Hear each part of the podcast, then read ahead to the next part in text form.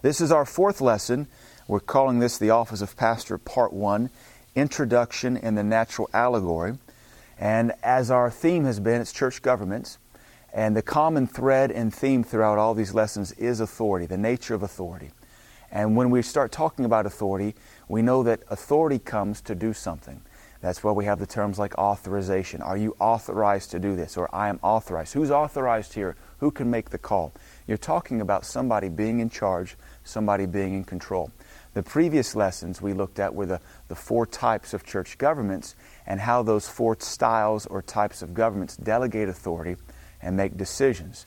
For three out of the four, it was a board of people, whether it was a board of elders, a board of bishops, or a congregation. They were the ones authorized, and in the end, they used their authority to tell the pastor what to do. And in that regard, it's almost like a pyramid set on its point. That's not a very stable foundation. But when you turn it upside down and you have one head, uh, truthfully, the cornerstone, the capstone, the Lord Jesus Christ, and from him come out the apostles, prophets, evangelists, pastors, and teachers, and that is delegated down to the congregation or the flock of God, then you have this broad foundation on which the church stands, and that's pretty awesome. We proved that the executive form of government is the only biblically sound form of government, and that means one person is in charge. So for some folks, especially in America, that freaks them out. One person's in charge. What about checks and balances? Oh, God's got good checks and balances. If you mess up, you die. That's just kind of how it worked throughout the whole Bible. Uh, God has a way of demoting people if He wants them demoted. If a pastor of a local congregation gets in trouble, I've seen it just in my lifetime, people start peeling away from the church. God makes sure the motion comes if the, if the shepherd walks away. God Himself even promised in Jeremiah that He would smite shepherds if they ever got out of the way. If they ever got off the track, the Lord Himself said, I will smite them, and they shall never eat again. Another place He said, they'll never labor again, they'll never work again. And so we have to trust God in that. That's better than letting a congregation run the church. And the problem with letting a congregation have a say is uh, about 90% of the congregation is not spiritual enough to even know God if He walked in the room. The, the guy that just got born again, you're going to let him steer the church with a vote? Uh, the, the couple having adulterous affairs, you're going to let them steer the church? The, the businessman who's a pervert and he's controlling the church with his money, you're going to let him have a say in it? These folks don't know God from a hole in the wall. So you can't let the people run the thing. Even proven throughout the Old Testament, when you gave the people a say, they were always voting to go back to Egypt. They said, Ooh, I have an idea. Let's go back to slavery. Time and time again, they said, Ooh, I have an idea. Let's worship the idols on the mountaintops. Ooh, I have an idea. Let's sacrifice our children to Molech. When you let people have a say, they always ran away from God. But when a man was in charge, or a woman like Deborah, and they led the way, when an executive was in charge throughout the whole, entire Bible, and they walked with God, they always successfully brought the people back to God. But you never see a group of people in the Bible leading a bigger group of people back to God. It was always one leader, and that's how God works. So we established in the previous lesson that the executive form of government is the only biblical form of church government. It's the only way to properly uh, run an administration, to run a, a, an assembly. And so that brings us to this lesson, and this lesson is the local executive, the local leader, and that is the pastor. We're going to deal only with the pastor because we're dealing with local church governments. Apostles are executives, prophets to some degree are executives, an evangelist, if he's the head over his own ministry, like Billy Graham, he would be the executive. And then teachers, you could have a good teaching ministry like Reverend the, the Josephs that were just with us. They have a teaching ministry and they are the executive over their ministry, but they are not executives over a congregation. So we're not going to look at apostles and prophets, evangelists, or teachers. We're only going to focus on the pastor because he is the local executive over the local congregation and the local congregation or the local church is where 99% of the body of Christ is supposed to live. Now, we say supposed to because not every Christian is in church, they're backslidden. But this is where the Lord lives. The Lord lives in the local church, the local congregation, the local sanctuary. So we're going to look at the pastor. Let's look at our lesson here. As we have previously proven, the executive form of church polity or governance is the most biblical in application. By executive polity, we are referring to ruling and decision making power being given to a sole individual or executive. That kind of freaks some people out, especially after 236 years of a democracy. Truthfully, America is not a democracy. We are a republic. We are a democratic republic. Every vote in America does not count. The votes in America go towards an electoral college, which then represents or elects the, the president, what have you. Uh, we're used to voting in this country. Uh, the gospel is much more easily preached and understood in monarchies. when you have a royal family over a culture, they understand kingship. They understand I don't have a say. I am a servant to my king. I am a servant to my queen. Here in America, we have fought and gotten into a ditch over equality. And we want to say everybody's equal. Really? The guys in jail, they're equal to you? How come the government took away their right to vote and own firearms? Uh, the people that robbed your home, they're not equal to you. Even the kingdom does not teach equality. The kingdom teaches great and small. The kingdom teaches some are given five, some are given three, some are given one. And if you don't do well with one, what you have will be taken from you and given to him that has much. That's the opposite of what governments are trying to do right now, which is take from he that worked hard and have much and give it to the guy that won't do anything. The Bible does not teach wealth redistribution. The wealth teaches stewardship, and when you fail at stewardship, what little you do have is taken from you by God and given to him that is faithful. And so we're not really interested in basing the Scripture on our culture. We ought to base our culture on the Scriptures. This executive form of polity is in contrast to boards or congregations possessing the ruling and decision making power. Now, obviously, we're not against boards, we're not against congregations, but when the power rests in them, we're not biblical. Solomon had 11 secretaries, as in Secretary of State, Secretary of Defense, Secretary of the Treasury, Secretary of the, the priesthood, and he had 12 governors under him that governed the tribes. But he did not have a board telling him what to do. He heard from God. And when he got into sin and started having all those concubines and allowing idols to be set up, God dealt with him pretty justly. He split the kingdom and took away everything but 10 tribes and only gave him Judah and Benjamin. And who knows what Benjamin's good for? Nothing. So that's what he gets. God was able to punish him. He, God's a pretty good judge. We don't need a bunch of backslidden old people in a congregation trying to judge the pastor. They can't even judge themselves to come to prayer on Tuesday and Thursday. they want to watch Matlock and work in the petunia garden. As a brief reminder, the Bible does not contain one single example of a board, committee, or congregation wielding the authority to make decisions or steer a ministry or body. Not from Genesis to Revelation did a board ever control the man of God. Ever. Never, ever, ever, never, ever. We only deal with the executive of the local church, the pastor.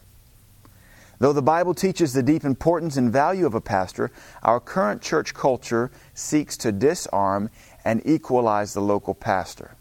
That's why we felt have been led to write these lessons. Our culture in America, the American church, wants to disarm the local pastor. Uh, you'll see in other lessons how important the pastor is, how much authority they truly do have.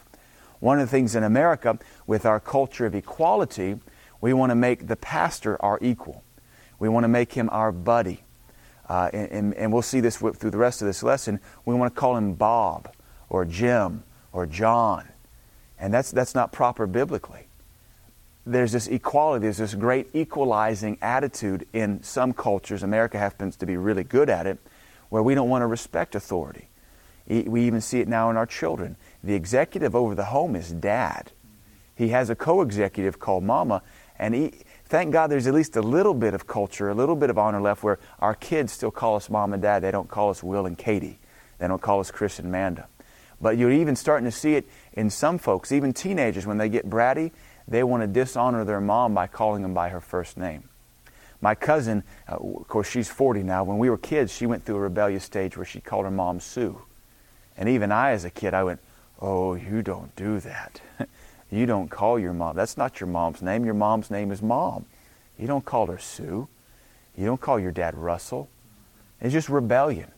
But yet, a lot of pastors are tolerating it in the church because they want to make it cool. They don't want to lead the people, they want to come down to the people's levels. Well, how do you lead people from their level? You can't. Your job as a leader is to call them up. And like Paul said, be like me. Paul didn't say, I'm going to be like you. Paul said, Be as I am. You have known my manner of testimony, my conversation, my life. The things that you've heard and seen in me, you do. He didn't say all that fornication at Corinth, I'm going to do. All that law worship that they did at Galatia, I'm going to do. He said, You guys, what, what are you doing? You've seen my manner of life, my conversation, my testimony. You're supposed to be like me. And instead, you've gone elsewhere. We have a lot of pastors, unfortunately, trying to come down to the people to make them feel important, to make them feel cool. That seems to be the big motivator in American culture is the cool factor. That we see a lot of that, and that's not biblical. Though the Bible teaches the deep importance and value of a pastor, our current church culture seeks to disarm and equalize the local pastor, emasculating him spiritually and authoritatively. Who are you to tell me what to do? I am the pastor. Well, we pay your paycheck. No, you don't. You tithe to God. You don't pay my paycheck. You tithe to God. Stop tithing. You'll curse yourself. I don't care. God will take care of me. We have these folks, it's, it's, it's, a, it's a rebellious, bratty attitude in a baby church. America may have the best doctrine on the planet and the best education, but we may have the most immature level, immaturity level of all the churches as far as a hunger and an honor and a humility before Jesus Christ. This series of lessons is designed to help the Christian understand, honor, revere, and receive the most out of their pastor. So let's look at this thing here. The executive over a New Testament local church is the pastor. That's why we're focusing only on the pastor. We've proven executive polity or executive government is the most biblical. The primary executive in the church today is the local pastor. I, for me personally, I'm the, I'm the executive over this church. I'm not the executive over First Baptist. I'm not the executive over the Assembly of God. I'm not the executive over the Methodist. I'm the executive over Engrafted Word Church. So I don't have authority over other churches. I have only authority over my church. But let's look at some things the Bible says. Jeremiah calls the pastor, and I like this. This is one of my most favorite terms about a pastor. Jeremiah calls him the principal of the flock. That means the chief one. Uh, that word in the Hebrew means chieftain, chief of the tribe, governor, executive, the principal. When we think about it in the American context, we think about the principal of a high school. Who is the principal of the high school? He is the highest ranking official in that high school. He is the chieftain, the chief. He oversees everything. He's not in the classrooms, but he oversees the teachers that are in the classrooms. He oversees the janitors that maintain the building. He oversees the security that secures the building. He has interaction with the community. He is the principal, the foremost one. When you talk about the principal thing, there's principal and there's principal. When we talk about the principal thing, you're talking about the main thing, the chief thing. And that's what the Lord, through the Jeremiah the prophet, calls the pastor the principal of the flock. And he never called the people the principals of the flock. Uh, we even have that expression in American culture. Uh, if everybody's a chief, where would, the, where would the Indians be? Too many chiefs, not enough Indians. There can only be one chief. How? Old Testament pastors include Moses, Joshua, the judges, David, Jeremiah, and many others, and that'll be covered in lesson 5. New Testament pastors include first and foremost Jesus Christ, the Good Shepherd, the chief pastor. Uh, James was the, really the first pastor after Jesus Christ. James was the pastor over the church at Jerusalem. We don't know who the pastor at Antioch was. Timothy was pastor over Ephesus for a season, Titus over Crete. After Timothy, uh, John the Revelator was the pastor over the Ephesian church. And so the, there's all these folks that took off. Peter pastored a church in Babylon, Iraq. Peter's uh, apostleship took him to Babylon, and he pastored churches in modern day Iraq. And what's neat is there are even some churches in Iraq today that trace their lineage all the way back to Peter's founding work, which is pretty cool. They've been able to maintain and trace their legacy for 2,000 years. Timothy, a, known, a well-known pastor, as well as Titus. A pastor is one of the five ministry gifts given unto men to perfect the saints, according to Ephesians 4:11. We cover the pastor because his name means the principal over the flock. An apostle is not a principal over the flock. A prophet is not a principal over the flock. The term pastor means shepherd. So he, by definition, leads the local church. He is the one over the local flock. He's the only one out of all five ministry gifts that that is his great soul calling, to lead people. Apostles establish churches, but they are not anointed to indefinitely pastor it. They raise up a pastor over it.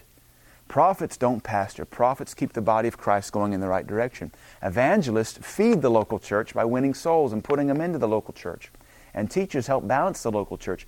But only the pastor has that grace to be the executive and lead the local flock. And in doing that, he perfects the saints. Our English word pastor comes from the Latin verb pascere, which means to shepherd. That's where we get the word pastor. When you read the New Testament, you'll find the word shepherd more than you find the word pastor. In fact, the word pastor is only used once in the New Testament, in Ephesians 4. But the word shepherd is used multiple times. It's the same Greek word, poimen. And it means to feed and lead and to be a pastor. So anytime in the New Testament you see the word shepherd, you could put the word pastor there. And honestly, we could say, quoting Ephesians 4.11, the apostle, prophet, evangelist, shepherd, teacher, because it's, it's interchangeable. The terms pastor and shepherd are interchangeable. So a pastor is really a shepherd or one who cares for the sheep. He's the executive. Sheep follow a shepherd. A shepherd does not submit to sheep. Can you imagine in the natural allegory if a shepherd would go out there and get down on his knee and say, Gather round, sheep. What should I do today? Where should I lead you today? Meh. I'm sorry, say again, speak up. Meh. Can you imagine a shepherd in the natural saying, How should I use my shepherd's staff? How should I use my rod? What kind of water are you guys interested in? That, that's insane. And yet, from Genesis literally to Revelation, the allegory of natural shepherds and natural sheep are applied to God's people. And so we got to understand some of that to know how we can expect to be led by a pastor, how we can be fed by a pastor, how his authority is used and how it's not used, and how this thing works. If you can understand how something works, you can get the most out of it. For my wife's birthday, uh, we got her, or actually got some family to buy her this big fancy Cuisinart or cuisine art, a food processor. And she has a DVD that goes with it because it's so complicated, it's expensive, it's fancy, it's about 25 pounds of polished chrome and steel. And the more my wife knows how to use it, the more she can get out of it. She knows what the different buttons do and how that benefits her. Just like in a pastor of the local church, the more you understand how it works, the more you can get out of it. Uh, with, with, the car we just bought, it has one of those little cameras that backs up. So when you put it in reverse, it looks behind you. And we've had the car for a month or so now. And just, just the other day, I was, I was at Bass Pro Shop and I was backing up, and I happened to notice on the little computer console, it pointed at a button, you know, it's like an animated thing, and it said here to change camera angle. And I said, What? What? I can change the angle on this thing? So I hit a button and it zoomed in more. And I said, Oh. And I hit another button and it had a top down view. And I said, How long has this been there? well, since they designed the thing in Japan 10 years ago, apparently. And I just now discovered how the thing worked. Now I can get more out of it. And it kind of pains me to think how many Christians are going to church but they don't know how the local church works, therefore, they don't get much out of it. They're going through the motions, they're doing the right thing, but they don't know how to get anything out of it. It's like that car we bought has a sunroof. If we didn't know if we never bothered to look up, we'd never know it had a sunroof. If we never knew it had a sunroof, we'd never get to enjoy the awesomeness that is a sunroof. Amen. So let's look at the natural allegory and understand some things about how pastoring works. This is strictly biology here zoology, uh, what, what the natural world calls animal husbandry, raising animals. So we're going to look solely at the natural, biological, zoological context of shepherding sheep. A shepherd in the biblical context was a singular man assigned to care for a flock of sheep. We understand that. Typically, the flock was not his own, but belonged to his father or another man much greater than himself. You see that over and over again throughout the Bible. Moses kept the flock of Jethro, his father. David kept the flock of Jesse, his father. Very rarely did the flock owner keep his own flock. He had bigger things to do, bigger fish to fry. And typically, if he was really wealthy, he had such big flocks, he had dozens of shepherds under him. That sounds like our father. He is a very wealthy man. He literally has millions of flocks under him, and he sets shepherds over every one of them. And this community, he might have close to 300 flocks. So he has set 300 pastors over them to feed them and nourish them. He didn't have, yes, he has one big flock. We have a universal church, but he hasn't designed all of it to be led by one man. Even, even among denominations like the Baptists, we are coming through, I believe it's going to be the end of the megachurch movement. The megachurch movement, some of it was good, most of it's not. One megachurch pastor said the only people that like a megachurch is the pastor. Because it seems, this is me adding it now, seems to pat his ego. But what a lot of these folks are recognizing is a church this big cannot be properly cared for. When you have 45 supportive pastors, you've got issues. when your population equals this, uh, uh, the, your church membership equals the population of country towns, uh, you've, got, you've got a city on your hands. And even in the natural allegory, in biblical times, even the natural pastor said, This flock's too big. Let's break this thing in half. You, sir, are going to pastor this flock over here, and you, sir, you pastor your flock over here. That's what happened with uh, Abraham and Lot. Their flocks got too big.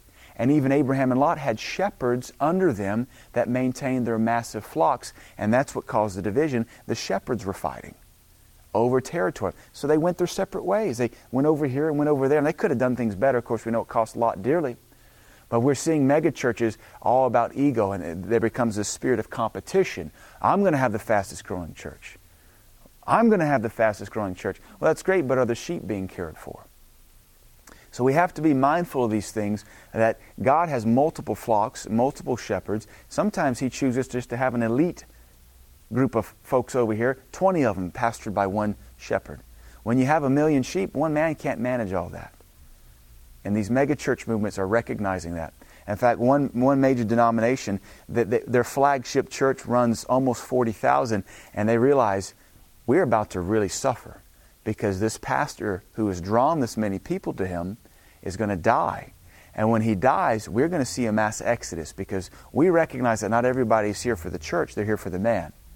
And they have promised that they will never allow a church to get that big again. And now they're even working it into their bylaws that their churches will only get so big, then they'll peel off and start another work. That way, your church is much more effective and can be impacting the community. Here locally, we have a church that does that. It raises up and it starts off over here, and it raises up a congregation. And there's enough folks that go start a church over there. And locally, they have three, four, five churches. And the big one runs a thousand or so, or two thousand, and the little ones run 50, 60, 70, 100. And the sad thing, kind of to some degree, is I was at, I was at a, a dinner party. Uh, it was a clean fellowship. And uh, there were some folks there that went to the church. And they said, well, this campus over here, it's known for the seeker.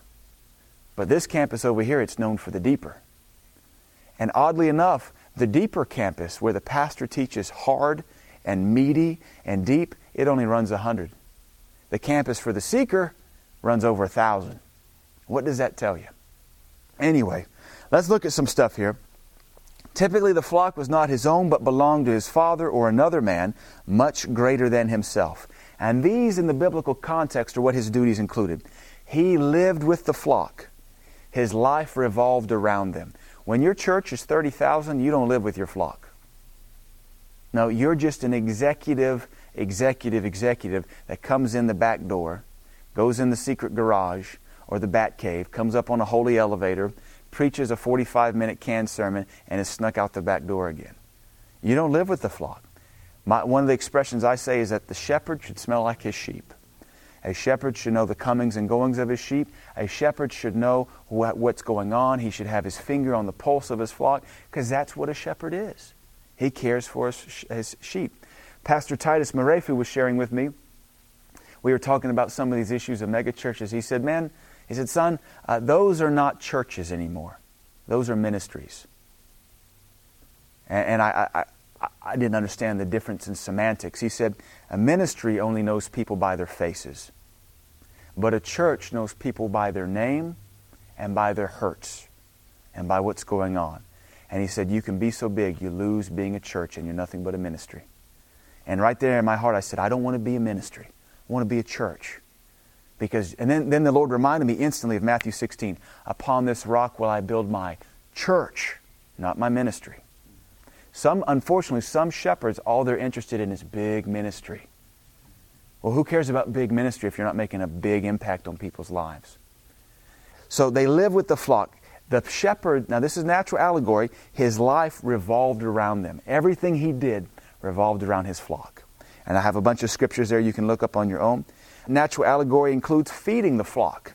Lots of scriptures there that you can go look up that prove throughout the Old Testament that a biblical shepherd fed the flock. That was his job. He lived to make sure the sheep lived. Sheep, just as a side note, uh, are the most are the only animal in zoology that are not self-sufficient. Sheep are the only animal God created that are not self-sufficient. You will never, ever, ever find a wild sheep.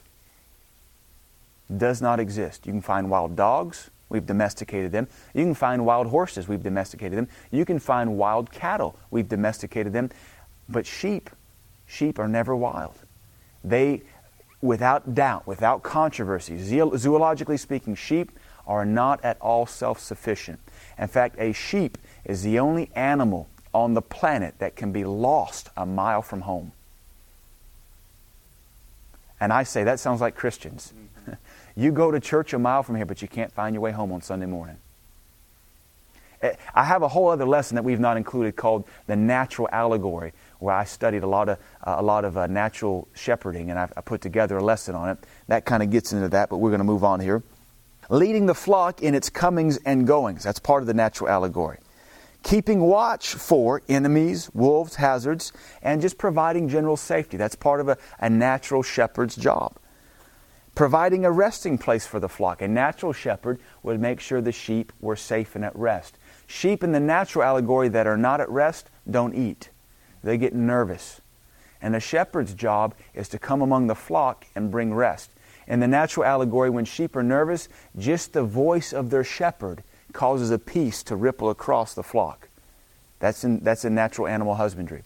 If the sheep are nervous, just the presence of a shepherd, when they know their shepherd, brings great uh, peace to all those animals. It's a beautiful, cool thing. And, and you can understand why the Lord would make a sheep so he would have an allegory to apply to his people. Just like Jesus Christ said, My sheep know my voice. That, that's, that's based on the natural allegory. They provide adequate water. You can see that in the Bible. Healing the injured and sick sheep. Part of a shepherd's job is to retrieve the injured sheep, to anoint it, to bandage its legs, to care for it, to pick the briars out, to pick the rocks out of his hoof. Part of the natural allegory for a real shepherd is pursuing the sheep that have wandered out of the way by accident, not intentionally. There's a difference baby sheep and immature sheep, they can get separated. They get down in a rock they can't come out of. And the shepherd can hear the bleeding, ah, and he'll go pursue them. But if a sheep by choice has wandered out of the way, even natural shepherds in Scotland and Israel, the Middle East, Africa, they won't go after them. In fact, the term, this is, I'm making this up, the term in shepherding vernacular is dumb sheep, or hermit sheep, or vagabond sheep, or stupid sheep. Those are actual terms for that sheep that does not want to have any fellowship with the flock. And they'll often stay off in the distance, just within eyeshot, but they'll never come down. And, one shepherd I studied after, he had over 50 years of shepherding industry and spent, he'd been in over 40 nations around the world teaching them shepherding techniques, shearing techniques. He said one time he had a, a hermit sheep that had not come down in five years. He said when he finally wandered in, we grabbed him and I sheared five years of wool off of him. He said he, it must have been 50 or 60 pounds of wool. There's some pretty neat things there, and I may need to teach that lesson just to include it because it is a pretty cool lesson. So that shepherds pursue the sheep that have wandered out of the way by accident, not those that don't want to come. We don't pursue those. Caring for all other needs, grooming, shearing, insecticide, etc. One of the things about wool is that on a sheep, wool must be sheared. A sheep and that's why they have to have a shepherd. A sheep will constantly grow wool, it does not break off. And if a sheep is not sheared, that wool can actually kill it. And the wool can actually kill it because it picks up debris, detritus, mud. And there's a thing called a cast sheep. Now, a cast sheep is when a sheep lays down and he can't get up. Sheep are not the most agile of creatures, and a, a, sheep can cast even if it's been shorn. What it means is it lays down and it rolls on its back. And if a sheep rolls over on its back, it will not be able to get up without help. And because a sheep is a, a rudimenting, is that the proper term, uh, animal that has several stomachs that process the food, I think that's called ruminating, a ruminating animal, thank you, not rudiment, that's rudimentary. A ruminating animal, if a, if a sheep lays down for too long, those gases build up, and if it rolls over, it cannot get up. Those gases will actually kill it. And so the other thing is, with all that wool, they lay down, sure, but they pick up mud, they pick up manure, they pick up rocks, and it becomes like dreadlocks. That weight can cause that sheep to cast, and a sheep that casts can die in a few hours. In fact, in the natural allegory, a shepherd will often, as he approaches his flock in the morning, he'll look for buzzards. Because the buzzards will circle over a cast sheep, and that's where he'll go straight away to find that sheep and right them. When a sheep cannot be shorn, it risks suicide. But the thing is, that wool represents, for now back to us spiritually, that wool represents our contact with the world. That wool on a sheep represents the sheep's contact with the filth around it. And as a Christian sheep, our contact with the world, if we're not shorn by constant preaching, if, we're, if we don't have our contact with the world sheared every time we come to church and, we, and the preacher, the pastor cuts this off of us and cuts that off of us, it can eventually cause us to be a cast sheep and perish. That is why David used the term in Psalms, Why are you cast down, O my soul? He was a shepherd. He understood the cares of the world had weighed him down. The filth of the world had weighed him down and it had cast him. And he's saying, Why are we cast? Get up. This will kill you, man. And so that's why uh, one of the things one of the things a shepherd has to care for a sheep is he has to shear it so that all the cares of the world don't weigh you down. On top of that, there's insecticide. There's a whole bunch of allegory with that. There's a thing in the sheep industry called worming season usually in the spring when the blowflies and the botflies come out, and they'll actually lay larvae in the snout and the muzzle of a sheep. And those larvae will work their way up the sinus cavity into the brain. And a sheep will literally kill itself, tormented in its brain because of flies. And they'll say a sheep will actually ba- uh, bang his head into a post or a tree trying to get relief from that mental torment. And some sheep will even kill themselves. And so, what, one of the things that the, the, shepherd does is he comes along and he anoints the sheep with oil. Frankincense was one of them. There were some others that biblical sheep uh, shepherds would use, and that aroma would keep the flies away. Well, that's another psalmist. You have anointed me with the oil of gladness. You could bring that to the New Testament and say, when you're anointed with the oil of gladness, the Lord of the flies, Beelzebub, that's what Beelzebub means, is Lord of the flies, he can't lay larvae on you. He can't cause mental torment. So that's another allegory of shepherding that the, the, the, the, spiritual shepherd, the pastor, anoints you with the oil of gladness and helps keep the Lord of the flies off of you.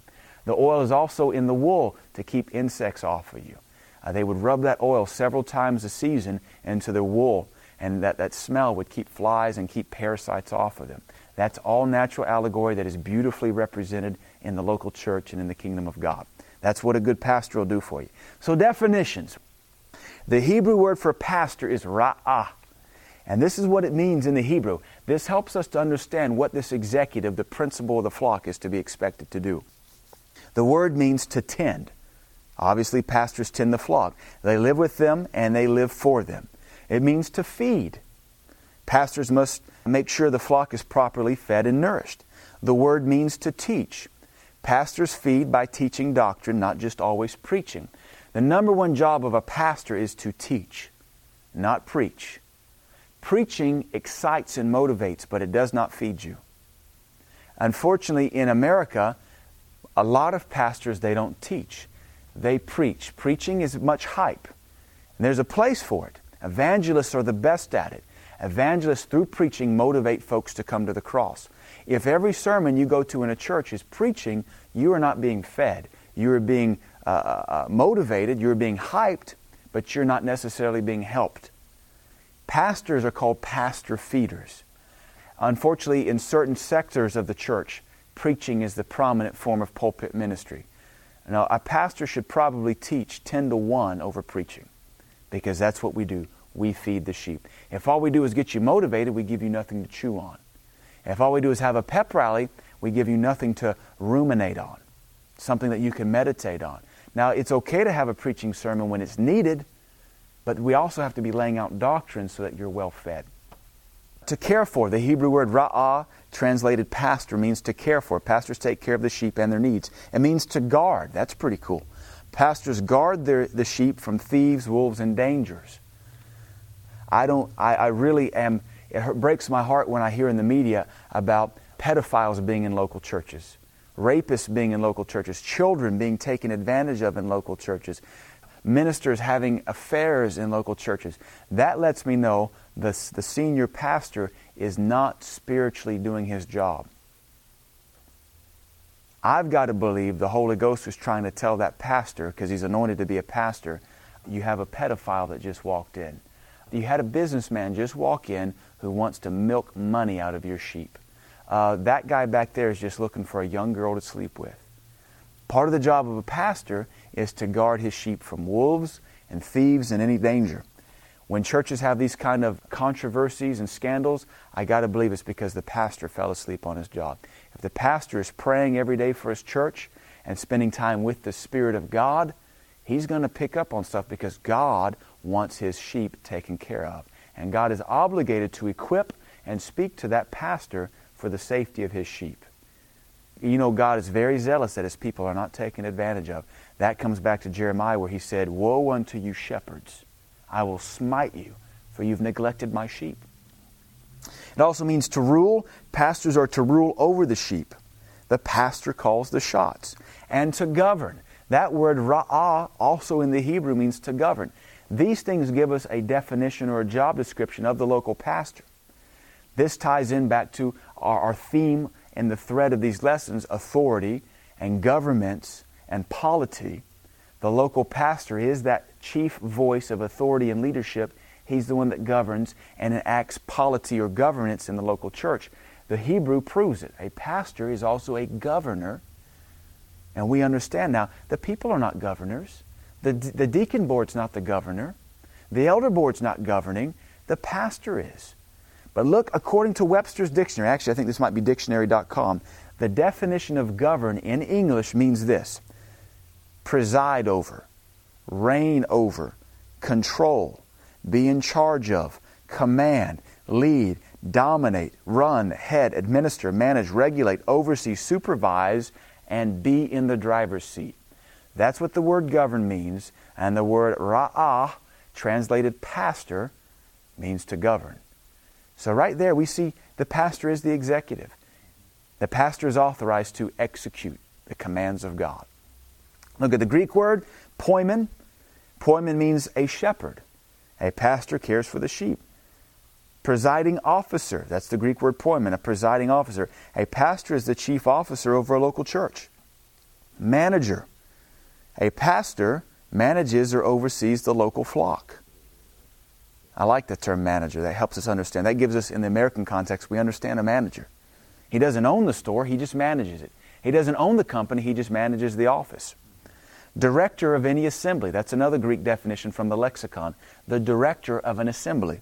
A pastor directs the goings on of the local assembly, and of course, it's used of Jesus Christ, the head of the church. Jesus Christ himself is the good shepherd. I prefer to call him the great shepherd. Doctrinal ignorance. So, this is going to address issues in our region and perhaps in America. And so this will help us understand some things. We're just giving you the basic understanding of a pastor. Lesson 5 talks about Old Testament pastors. Lesson 6 will cover New Testament pastors. But let's just look at some doctrinal ignorance here. Below is a list of observations that are unbiblical and demonstrate a lack of understanding and reverence for the office of pastor. If you understand that a pastor, the role of pastor, the position of pastor, is technically an office, he is an officer. In the military, you have officers, and they outrank the grunts or the general enlisted.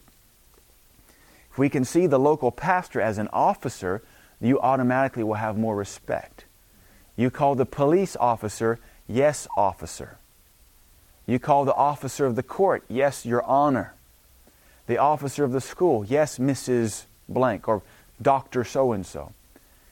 When, when someone's an officer, they stand in an office, and by definition, they have an office you don't.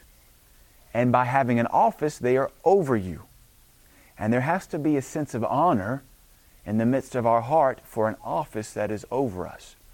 Many Americans do not like this. They would prefer that their officer over the local church, their pastor, be their drinking buddy. They, they brag about how cool, oh, I got the coolest pastor. I don't want to be your, the coolest pastor. I want to be someone your heart says, that's a man of God. That man stays in prayer. That man walks with God. We have a leader. I don't want anybody ever say, and I understand maybe in the young people, oh, Pastor Chris is cool, whatever. I don't want to be known as the cool hip pastor with the trendy hair and, and the cool jeans. I don't care about that junk.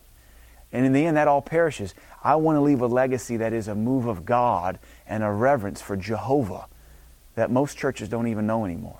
We're just playing patty cake games.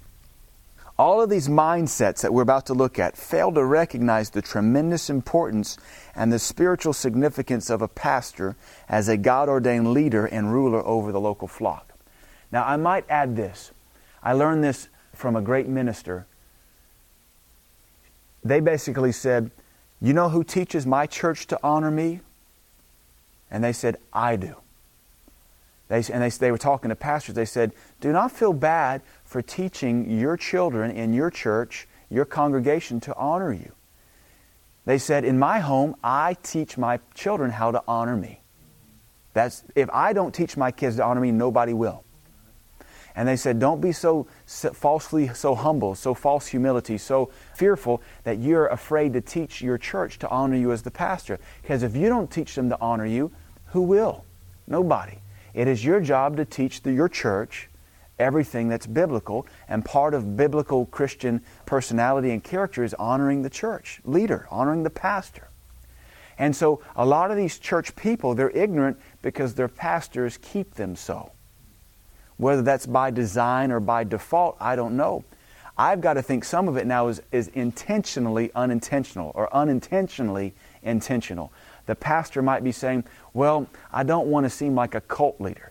Well, you're not one. You're just in charge. Well, if I expect them to call me pastor or doctor, or if I teach them that's proper, I don't want to seem arrogant. That's not arrogance, that's proper. You go to the doctor, the doctor says, uh, Mr. McMichael, I'm Dr. Phillips. Dr. Phillips, it's nice to meet you, sir. You start off the first semester at a university. Class, I am Dr. Knox. You don't learn his name till you go to his office and see it on his first name, till you go to his office and see it plastered on his door. There's nothing wrong with saying, I'm Pastor McMichael, I'm Pastor Chris. It'll help you if you honor me. You'll get more out of me. The police officer doesn't have a problem thumping you. He knows his authority. And he'll, he'll say, Watch it, son. He, he'll put you in your place. You be a lady. Watch it, ma'am. And he'll, you can be arrested for, for being rude to a police officer, for being belligerent. How come the police understand this more than the pastor does in the kingdom? It's because they are taught their authority. Uh, when police know their authority, the city is safe. And when pastors know their authority, the congregation is safe. When police aren't afraid to use their authority, the city is safe. And when the pastor is not afraid to use his authority, the congregation is safe. But as we're facing in America, when just any old criminal can sue the police for thumping them too hard, police start to back off their authority. And they have a second thought I don't want to be investigated. I don't want to be sued. I don't want to be put down without pay because I shot a thug. So they start backing off. Now we got to give them 15 tasers and stun guns because they're not allowed to put bullets in anybody anymore. I would like my police to be able to shoot people if that's what they need to do. I give them, hey, they know what they're doing. I, I, trust their judgment. I'm sure there's some abuse, but generally speaking, I don't want to just tase a criminal, get them off the street permanently if they've been in jail 15 times. If you've been in jail 15 times, you know what a police officer can and can't do to you, and yet you're still pushing the envelope.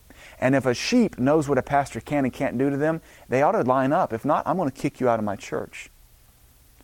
We've got to understand the authority of the local pastor, what he can and can't do, and line up.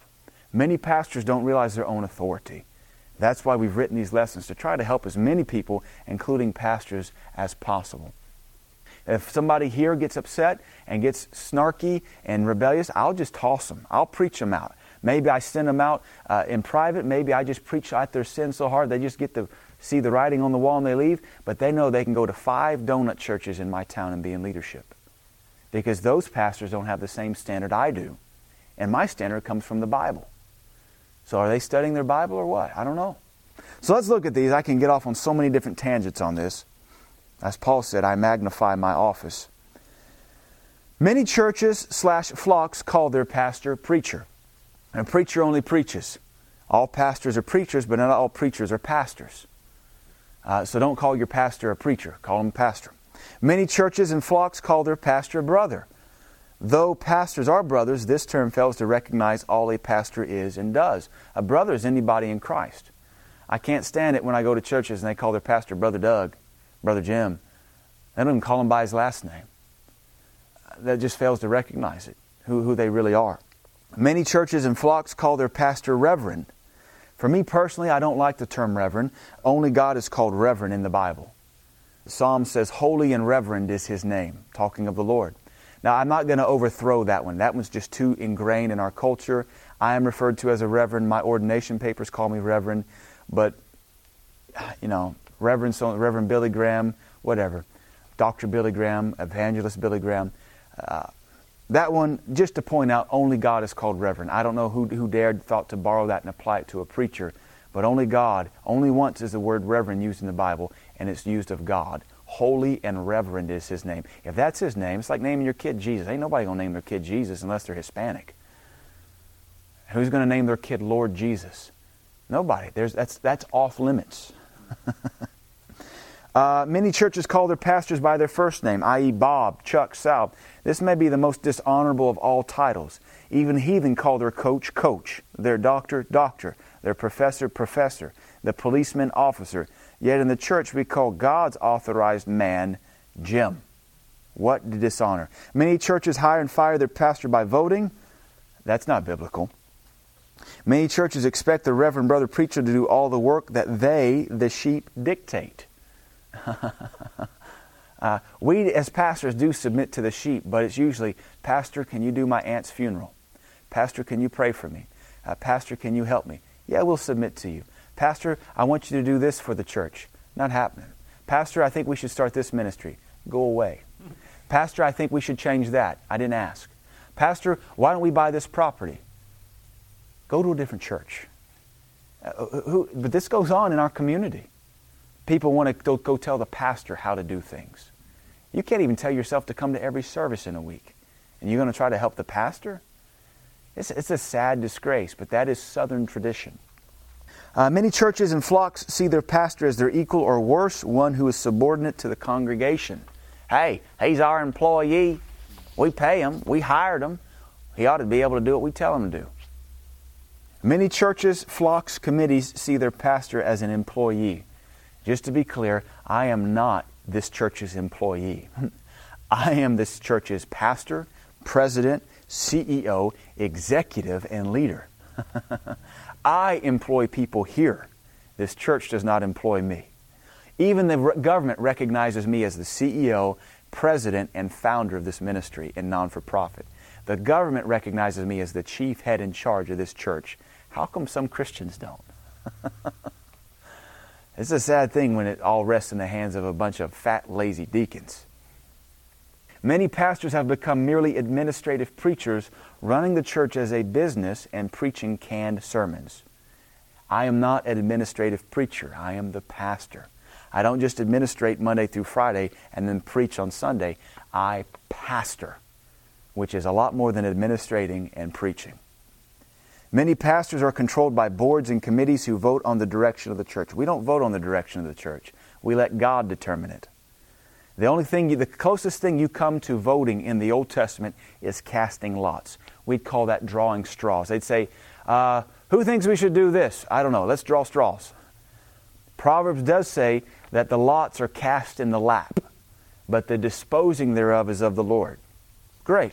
And then in Acts 1, they cast lots for the very last time. In Acts 2, they got the Holy Ghost, and from that day forward, they were led by God.